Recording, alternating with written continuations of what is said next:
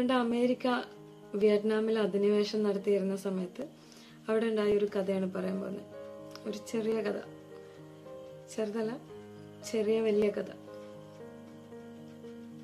വിയറ്റ്നാമിലെ ഒരു ഗ്രാമത്തിൽ അമേരിക്ക ബോംബിടെ ആ ബോംബാക്രമണത്തിൽ ഒരു എട്ട് വയസ്സുകാരിയായ പെൺകുട്ടിക്ക് ഭീകരമായി പരിക്കേൽക്കുകയും ചെയ്തു.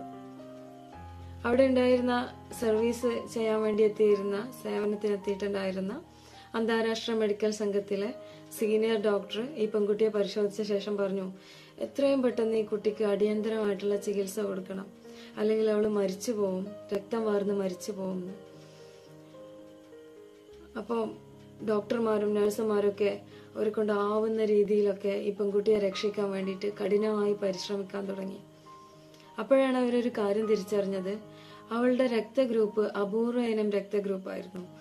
ആ സംഘത്തിലുണ്ടായിരുന്ന ആർക്കും തന്നെ അതേ രക്തഗ്രൂപ്പ് ഉണ്ടായിരുന്നില്ല. അവരാകെ പേടിച്ചു. ഇനിയിപ്പോ എന്താണ് ചെയ്യാ? എങ്ങനെയാണ് ഞങ്ങളെ കൊണ്ട് ഈ കുട്ടിയെ രക്ഷിക്കാൻ പറ്റുക? കുറച്ചു കഴിഞ്ഞപ്പോ ആ കൂട്ടത്തിൽ നിന്ന് ഒരു നേഴ്സ് വന്നിട്ട് പറഞ്ഞു തൊട്ടപ്പുറത്ത് യുദ്ധത്തിൽ അനാഥരാക്കപ്പെട്ട ആളുകളെ കൊണ്ട് പാർപ്പിച്ചിട്ടുള്ള സ്കൂളിൽ ഏതാനും ചില കുട്ടികൾക്ക് ഇവളുടെ അതേ രക്തഗ്രൂപ്പ് ഉണ്ടെന്ന്. പെട്ടെന്ന് ഡോക്ടർ പറഞ്ഞു എത്രയും വേഗം ആ കുട്ടികളെ ഇങ്ങോട്ടേക്ക് കൊണ്ടുവരുമെന്ന്. കുറച്ച് കഴിഞ്ഞപ്പോൾ ഒരു നാലഞ്ച് കുട്ടികൾ വന്നു. അവളുടെ അതേ പ്രായത്തിലുള്ള കുട്ടികളുണ്ട്. കൗമാര പ്രായക്കാരായിട്ടുള്ള കുട്ടികളുണ്ട്. പല പ്രായത്തിലുള്ള നാലഞ്ച് കുട്ടികൾ. ഡോക്ടർ ഡോക്ടർക്ക് അറിയുന്ന ഭാഷയിലും മാങ്ങിയ ഭാഷയിലൊക്കെ ആരെങ്കിലും ഒരാൾ രക്തം കൊടുക്കാൻ തയ്യാറാവണമെന്ന് ആവശ്യപ്പെട്ടു. നഴ്സുമാരും അവർക്ക് അറിയുന്ന പോലെയൊക്കെ ഈ കുട്ടികളോട് കാര്യത്തിന്റെ ഗൗരവം പറഞ്ഞ് മനസ്സിലാക്കാൻ ശ്രമിച്ചു. എന്നാൽ ഈ കുട്ടികൾ ആരും തന്നെ ഇവർക്ക് യാതൊരു മറുപടിയും കൊടുത്തില്ല. ഒന്നും മിണ്ടിയില്ല.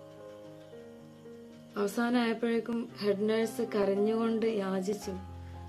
ആരെങ്കിലും ഒരാൾ ദയവ് ചെയ്ത് രക്തം കൊടുക്കാൻ തയ്യാറാവും ഞങ്ങളുടെ കൂട്ടത്തിൽ ആർക്കും തന്നെ ഈ രക്തഗ്രൂപ്പില്ല. അതുകൊണ്ടാണ് ദയവ് ചെയ്ത് രക്തം കൊടുക്കാൻ തയ്യാറാവണമെന്ന് അപ്പൊ ആ കൂട്ടത്തിൽ നിന്ന് മെലിഞ്ഞ ഒരു പയ്യൻ സാവധാനം കൈപൊക്കി.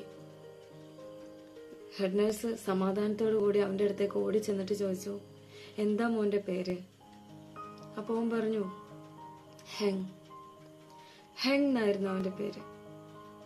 നഴ്സുമാര് പെട്ടെന്ന് തന്നെ ഹെങ്ങിനെ മറ്റൊരു മുറിയിലേക്ക് മാറ്റി ഒരു കട്ടിലിൽ കിടത്തിയിട്ട് അവന്റെ കയ്യിൽ ഇങ്ങനെ ആൽക്കഹോളൊക്കെ തേച്ച് രക്തമെടുക്കാനുള്ള സൂചി പതുക്കെ അവന്റെ കയ്യിലേക്ക് കയറ്റി. രക്തം തുള്ളി തുള്ളിയായിട്ട് രക്തസഞ്ചിയിലേക്ക് വന്നിട്ടാൻ തുടങ്ങി. ആ സമയത്ത് അപ്പൊ ഹെങ് പതുക്കെ ഒന്ന് തേങ്ങി. നഴ്സ് ചോദിച്ചു എന്താ എന്താ മോന് വേദനിക്കുന്നുണ്ടോ? എന്ന് ചോദിച്ചു. അങ്ങില്ല വേദനിക്കുന്നില്ല എന്ന് തലയാട്ടി. അങ്ങനെ തലയാട്ടി കഴിഞ്ഞതും കുറച്ച് കഴിഞ്ഞപ്പോ കുറച്ചുകൂടെ ആഴത്തിൽ കുറച്ചുകൂടെ വേദനയിൽ ഹെങ് വീണ്ടും തേങ്ങാൻ തുടങ്ങി. ആ സമയത്ത് അവൻ എന്ത് ചെയ്തു എന്നറിയോ? അവന്റെ ഒരു കയ്യിൽ രക്തം എടുക്കുകയാണ്. നഴ്സ് അവൻ കരയുന്നത് കാണാതിരിക്കാൻ വേണ്ടി മറ്റേ കൈ കൊണ്ട് ഇങ്ങനെ മുഖം പൊത്തി. നഴ്സ് ചോദിച്ചു എന്താ മോനെ വേദനയുണ്ടോ? വേദനിക്കുന്നുണ്ടെങ്കിൽ എന്നോട് പറയണം.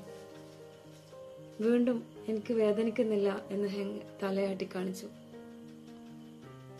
പക്ഷെ അത്തവണ പിടിച്ചു വെച്ചിരുന്ന സങ്കടം മണ പൊട്ടി ഹെങ് വിതുമ്പി കരയാൻ തുടങ്ങി. ഭയങ്കരമായി കരയാൻ തുടങ്ങി. നഴ്സ് ആകെ അമ്പരന്നു പേടിച്ചു. എന്താണ് സംഭവിക്കുന്നത്? വേദനിക്കുന്നുണ്ടോ?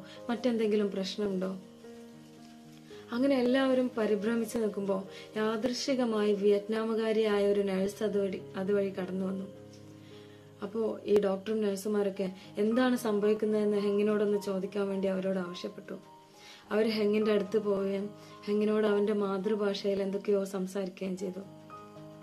അവരിങ്ങനെ സംസാരിക്കുകയും ഹെങ്ങിനെ ആശ്വസിപ്പിക്കുകയും ഹെങ്ങ് കരച്ചിൽ നിർത്തുകയും രക്തമെടുക്കുന്നത് ഇങ്ങനെ തുടരുകയും ചെയ്തു.